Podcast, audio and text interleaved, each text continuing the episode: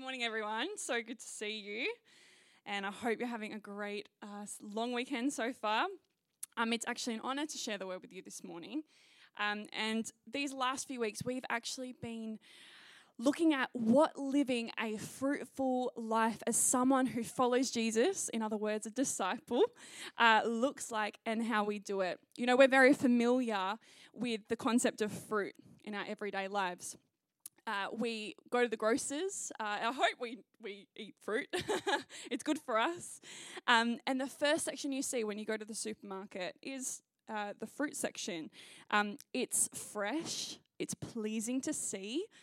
We try to pick out the best fruit for our fridges and our families. We eat it on our grazing tables, little plug to stay after for our grazing table.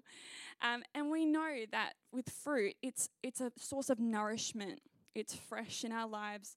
Um, fruit is at the prime of its growth or ripe. It's a tangible result of something else like a tree or a plant, and it's enjoyable and good. It's yummy. We enjoy it. And so when the Bible takes this idea of fruit and it talks about us bearing fruit or fruitfulness in our lives, it's talking about our lives producing good things and results that build the kingdom of God and reflect Jesus in us. And so we've actually been over the last uh, couple of weeks looking at particular passages and imagery in the Bible uh, where these passages talk about kind of gardens and growth and what that comparison and analogy is to our lives. So in the first week, um, Pastor Sam started with Matthew thirteen, looking at the four soils. I've just got a little image there. Um, and Or, or the types of ground. There's four types of ground that Jesus talks about that seed can fall on. And the idea was that fruit only grows in good soil. And that as disciples, our pursuit is to be the good soil that is ready to receive the seed and grow. So what's the seed? The seed is the message and the gospel of Jesus, and the fruit is the effects of that in our lives, both inwardly in our inner state, um, but also externally in our lives and, and how we interact with those around us. And then the next week, John, uh, Sam, not John, spoke on John fifteen, on Jesus as the vine and us as the branches. And the key verse there was, "I am the vine, you are the branches. If you remain in me and I in you, you will bear much fruit. Apart from me, you can do nothing." And so the key idea from that week was that as disciples, our doing Uh, and or the fruit of our lives uh, flows out of our being and abiding with Jesus. So all our work, all our doing, all our actions, even our inner life, um, is actually only fruitful in the kingdom of God if it's connected to Jesus. And so today we're going to continue with the garden analogies um, of this idea, and we're going to be reading from Psalm one, verses one to three. So if you'd like to join me, if you've got your Bible or your phone, Um, I'm going to be reading from the N I V if you want to read along. Otherwise, it will be on the screen. Psalm one, verse one to three. "Blessed is the one who does not walk in step with the wicked, or stand in the way that sinners take, or sit in the company of mockers, but whose delight is in the law of the Lord, and who meditates on his law day and night." And here we go with the metaphor. "That person is like a tree planted by streams of water, which yields its fruit in season and whose leaf does not wither. Whatever they do prospers." And so we have this idea of this beautiful, healthy tree. And I wanted to show you this image of the opposite. Uh, this is an Australian tree. We probably see these a lot during summer. Um, it's not planted by water. It's uh, it's you know, dying. There's no leaves. It's very dry. Um, and so the opposite of that, which is what this psalm is talking about, is the next image um, of a tree that's by the water, and it's healthy, it's green, it's luscious. Um, there's lots of life. And so um, we are going to look at that today, that image, that picture of what the Bible is talking about, and ask the question, what wisdom can we get from this passage about how to live fruitful lives as disciples of Jesus? So we're going to break down each verse and see what it has to say for us. So starting with verse one, "Blessed," or otherwise happy, is the one who does not walk in step with the wicked. You know, when we walk in step with someone, you're at the same pace, usually side by side, going the same direction, you're unified, there's a togetherness. So um, think of soldiers um, walking, you know, together, they're going the same way. That's kind of the image that this is presenting here. And then the wicked is a very strong word, not one that's kind of in our everyday language, um, but this is referring to people who are hostile to God. And so that can actually range um, from obviously blatant um, evil, but then kind of on the, the end that's probably more prevalent in our society is probably the more subtle, polite hostilities towards God in a, a post-church culture. Um, but at the end of the day, in summary, it's just someone who's not following God and, and essentially is in rebellion toward God. And so what this is saying is that as a disciple, as a follower of Jesus, it's saying you're not blessed and happy the way that God would like you to be uh, when you are in step with people who don't follow God. So then the next part says, or stand in the way that sinners take. And so when you stand, you're stationed, you're in position, you are remaining somewhere. And then again, when it says sinners, it's talking about those who are not in right standing with God. Um, and so there's a diff, there's a there's a, uh, a tension there because you're in right you're you're in right standing with God, and they're not, but you're you're influenced by that. Then the last bit says, or sit in the company of mockers. And the word for sit there actually talks about dwelling and abiding and remaining. And mockers are people that uh, to scorn, to make mouths at, to talk arrogantly. Um, and so you kind of see this, this difference, right, compared to John fifteen, where it talks about abiding and sitting with Jesus. It's saying that you're sitting with people who are talking bad, who are who are pulling you away from God. Um, and so ultimately this verse is saying that those who follow God, who do follow God, don't allow themselves to live under the influence of those that don't follow God. And what God is saying in his wisdom is that that is what allows us to be blessed and happy. So let's pause there because if you're like me, you hear this and you go, oh, that sounds a bit elitist. That sounds a bit exclusive. Like it sounds like, you know, oh, I'm so good, I'm so godly, and that person over there, they're the wicked, and then and, and almost like a looking down upon people. And does it mean that I live this insular life, you know, completely separated from those who don't follow Jesus? And so the answer would be no. Uh, firstly, this is not about us as Christians being better than anyone. Um, Romans three, verse twenty-three to twenty-four is very clear on this. It says, all have sinned and fallen short of the glory of God, and all are justified freely by his grace through the redemption that came by Christ Jesus. And so this is the idea that I'm just as much of a sinner as anyone else. Um, I'm not better than anyone. I can't save myself from my sin. Nothing I did got me back into right standing or in right relationship with God, except for what Jesus has done and me receiving that. And so when we understand the state of our own sinfulness and what Jesus had to save us from or the potential of, you really don't think you're in a position to look down on anyone. You know, uh, it, it, it will cause a humility in us. And Romans five one says, therefore, since we have been justified through faith, we have peace with God through our Lord Jesus Christ, through whom we have gained access by faith into this grace in which we now stand. And we boast not in what we do, not in our goodness, but in the hope of the glory of God. And so secondly, when we actually look at the life of Jesus, um, the Gospels regularly highlight Jesus being in the company of sinners. So much so that the religious leaders of his day were shocked. They were like, what are you doing? And so obviously, if Jesus is our model, this means that we will also be in the company of those who are not following God, those uh, who are not in right standing with God yet. We see that Jesus was with these people. He loved them. He listened to them, he cared for them, but the key is that he wasn't influenced by them. You know, his manner, his words, the way he lived his life before God didn't change by being with them.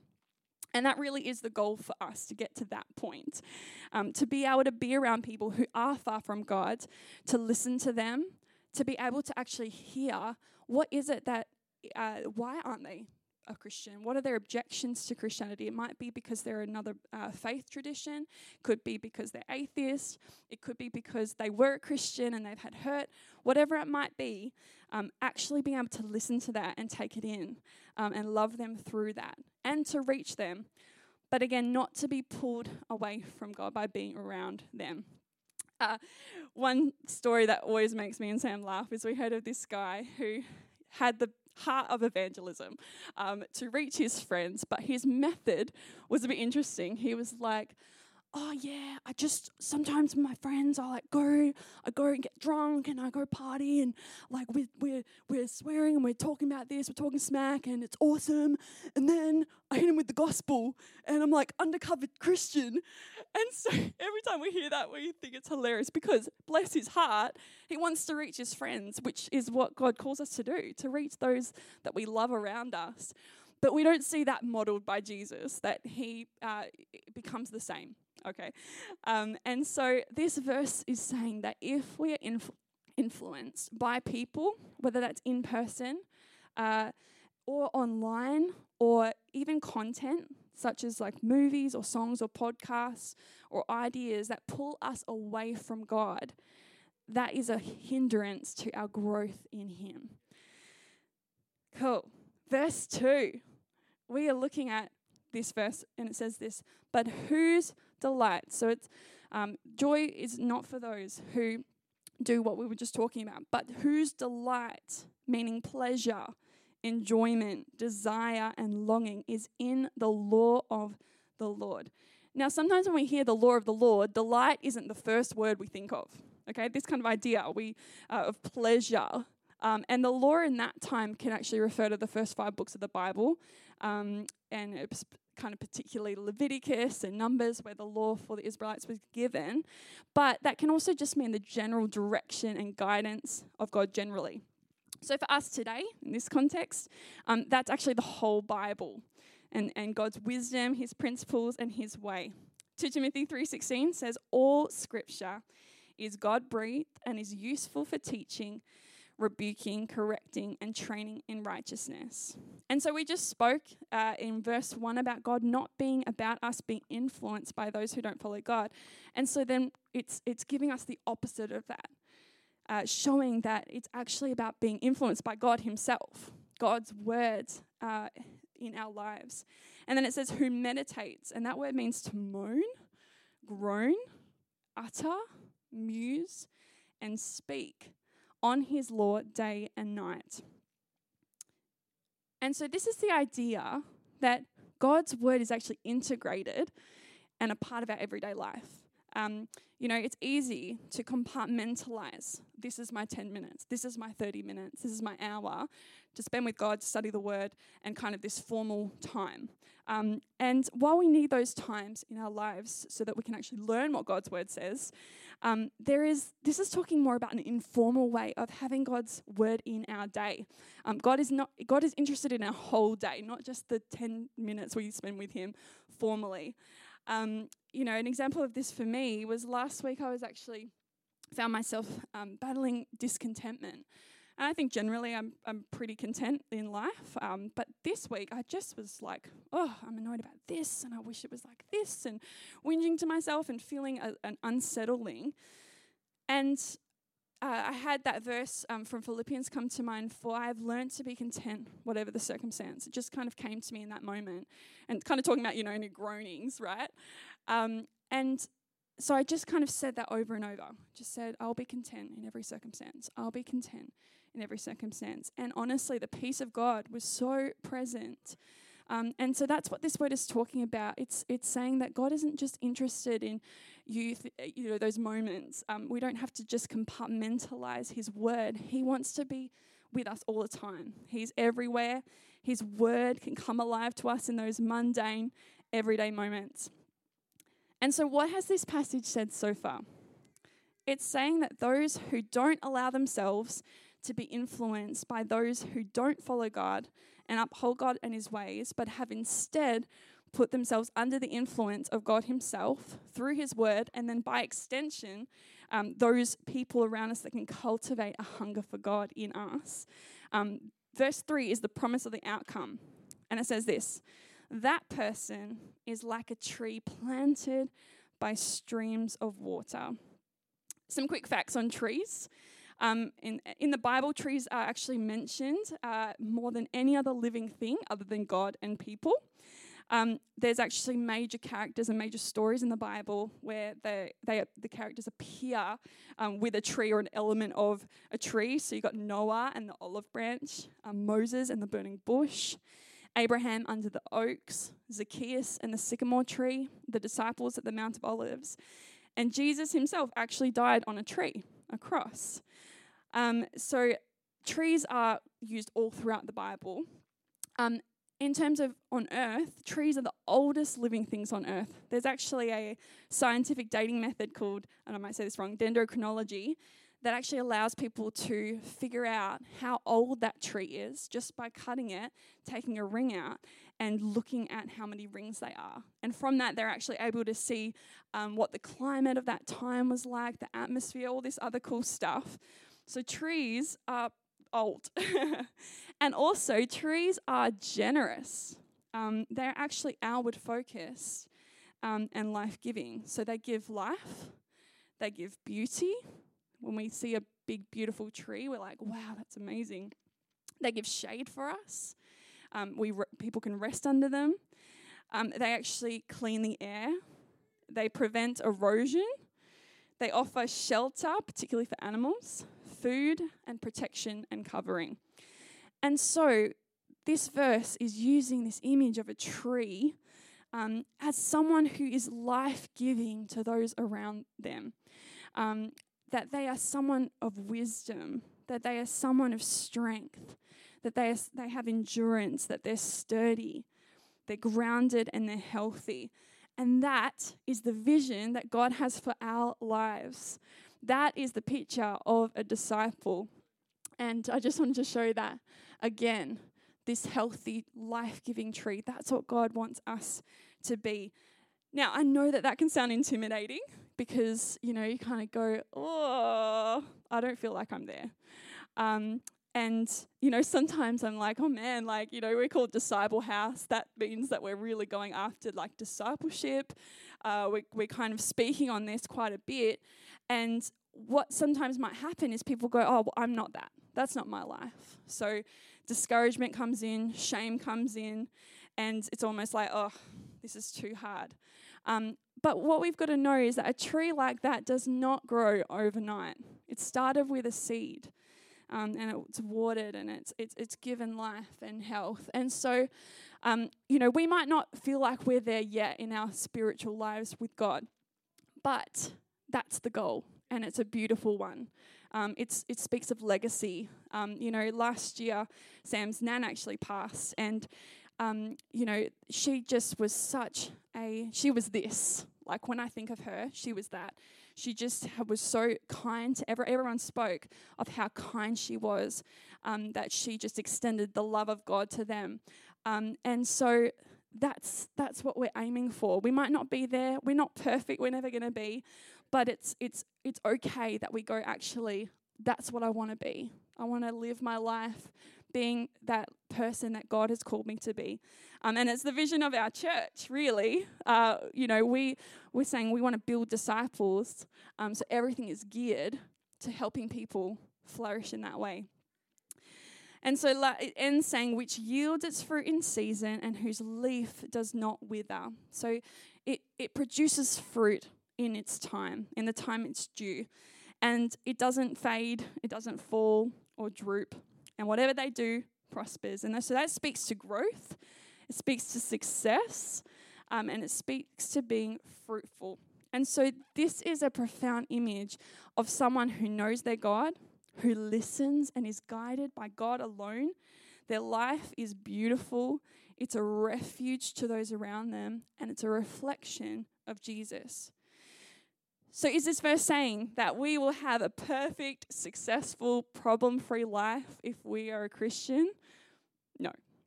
Uh, trees go through storms. They are tested. And Jesus himself said, in this life you will have troubles, but take heart because I have overcome the world.